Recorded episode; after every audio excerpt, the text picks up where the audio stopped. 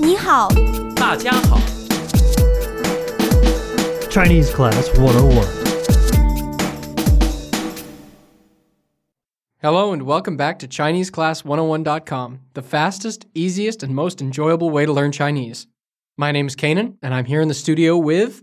嗨，大家好，我是 Jane。 So, Miss Wong, how are you today? Fine, but what is wrong with you? Nothing's wrong with me. I'm just being extra polite.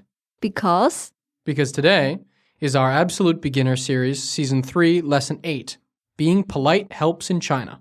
right, I think being polite helps everywhere. Really. That's true, which is why today's lesson is all about how to apologize and how to forgive. The conversation takes place in a rather crowded public place, Between two strangers who are actually pretty friendly to each other, and they're speaking with casual tone. Right.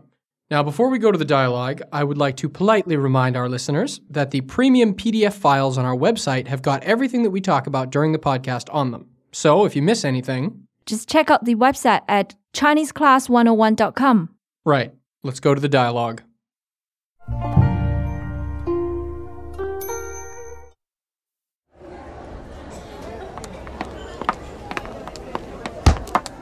哟，对不起，哎呀，疼死了！真不好意思。算了算了， One more time, a little bit slower. 哟，对不起，哎呦，疼死了！真不好意思。算了算了， And now with the English translation. 哟，对不起， Oh, I'm sorry. 哎呦，疼死了， Ouch. That really hurts. 真不好意思。 I'm really sorry. 算了算了， Forget it. Forget it. Well, our speakers were pretty friendly to each other, weren't they? they were I sometimes find that uh, when I'm in China, that the Chinese people, uh, strangers I meet in the street, tend to be more outwardly friendly towards foreigners than to other Chinese. cause we treat you as distinguished guests who come from far. Yeah, something I myself don't necessarily always agree with. But for Chinese people, the closer rel- a relationship you have with someone, the less formal you will be. Yeah, that's right. For example, between a couple, you almost never hear they say 谢谢 to each other under any circumstance because it would sound awkward. Right, and that's very different from our general rules in, in Western cultures. Nevertheless, I think the lesson will come in really handy for those of us who just started learning Chinese. Yeah, some very useful phrases you can just start using straight away. So let's take a look. All right. 劳驾， Excuse me. 劳驾， 劳驾，道歉。 To apologize. 道歉，道歉，甭客气， Don't mention it. 甭客气，甭客气，麻烦您了， Sorry to trouble you. 麻烦您了，麻烦您了，不好意思， I'm sorry. 不好意思，不好意思，算了， Forget it. 算了，算了，对不起， Excuse me. 对不起，对不起， Let's have a closer look at the usage for some of the words and phrases from this lesson. And the first word is 道歉， To apologize. 道歉。 Now, this word, which means literally to apologize, as opposed to the words we'll learn later, which are used as apologies, is more formal. compared to the other uses that we'll see on later. So, how do we use it in a sentence? 错了就道歉， If you're wrong, just apologize. 错了就道歉， So, what do people usually say when they apologize? 对不起， I'm sorry, or excuse me. Uh, This might be an expression that any foreigner in Beijing might hear and might learn, even if he or she doesn't study Chinese. How about 不好意思？ Excuse me, or sorry. 不好意思。 Often used to acknowledge something you've done that's caused inconvenience to another person. A minor 道歉。 For example, if you want to pass someone when you're walking in the street, you would say, 不好意思，过一下。 Excuse me, may I pass? 不好意思，过一下。 And really, 对不起 and 不好意思 are sometimes interchangeable in conversations, right? 对，but generally，对不起 is more formal than 不好意思。 Okay. Now, what should you say if someone apologizes to you? One of the really casual ones is 算了， Right, means forget it. 算了。 And I noticed that in our dialogue, we heard it repeated. Sometimes people just repeat it, but there really is no difference. Okay. Now, the next word in our vocabulary, it really is a piece of Beijing dialect, right? 是的，劳驾， Excuse me. 劳驾。 Now, this word is often used when you want to ask a favor from a stranger. 劳驾，三里屯怎么走？ Excuse me, how do I get to Sanlitun? 劳驾，三里屯怎么走 And then, after they tell you where to go, you would thank them.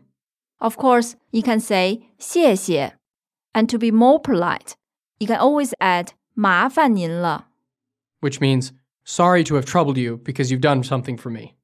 麻烦您了。 Sorry to have troubled you. And of course, maafan here means to trouble someone or can also mean troublesome in general. Like 你真麻烦， You are really troublesome. 你真麻烦， All right, I think we should probably get back to our polite conversation, shall we?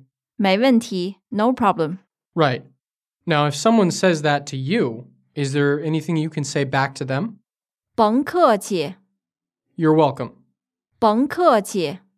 But Jane, this sounds a little different from the way that I learned to say you're welcome back when I was studying Chinese. I think you might have learned 不客气。 Right. There it is. The first character sounds different. 是的，甭 as in 甭客气 is a piece of、uh, Beijing dialect. In fact, it is the fast version of 不用。 So when you speak really fast, 不用 turns into 甭.是的 And that's really cool. And I think our grammar point for this lesson is even cooler. ，Let's find out. It's grammar time. So in our grammar section today, we're going to talk about a really interesting pattern that you can add, 死了， right, meaning to have died. And you can add this to the end of adjectives to indicate an extreme degree. 是的。It is very colloquial expression that we hear a lot in our daily conversation. Exactly. So give us a sample sentence. 你烦死了， You are so annoying. 你烦死了。 You are so annoying. You're not talking about me, are you? 当然不是。I hope our listeners could remember the word 烦 as in 麻烦。 Oh, troublesome. Word that we just learned in our vocabulary. So fan on its own can also mean troublesome or annoying. 是的，Here I add 死了 after 烦。 To emphasize that someone is being really, really annoying. You could say 你真烦，but 你烦死了，probably more colloquial。 That's easy. Can we have another sentence? 我冷死了， I am so cold. 我冷死了。 One of the principles of Chinese verbs is that they often get complemented. And Jane, sometimes I hear people say 冷死我了, right? Yeah, they put the subject 我 in between the pattern 死了 is basically the same thing. Oh, I see. So the dialogue in the sentence 疼死了， it really hurts could also be changed to 疼死我了。 All right, one more time. Be careful to note that there is not much emphasis on the word 我.疼死我了。 Now, these have all been sort of negative sentences. Can we get a, a positive one in here? 他高兴死了。 He is so happy. 他高兴死了。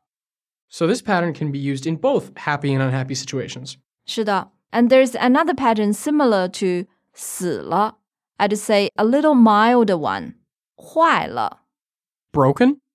better than died, right? Well, I, I suppose. I'll, let's have a sample sentence. 他饿坏了。 He is so hungry. 他饿坏了， Okay, one more. 累坏了我了。 I am so tired.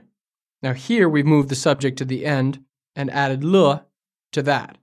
累坏了我了。 I am so tired. So, this pattern is a little bit different from the pattern we just looked at a minute ago, sla, if in the case that you want to put the subject to the end. That is to say, in the middle after hua le, that le stays there. 是的，and don't forget to add le at the end to make the sentence sounds more natural. All right. I think that last sentence pretty much represents the way I feel right now. I think our listeners are also 累死了。 I think so. We hope you liked today's lesson. However, if you didn't, if today's lesson has made you 累死了, please do write to us if you have any suggestions, comments, ideas, or feedback. Let us know. Or Oh, just say hi. At contact us at ChineseClass101.com. From Beijing, this is Kanan, 我是 Jane， and we'll see you next time. 再见。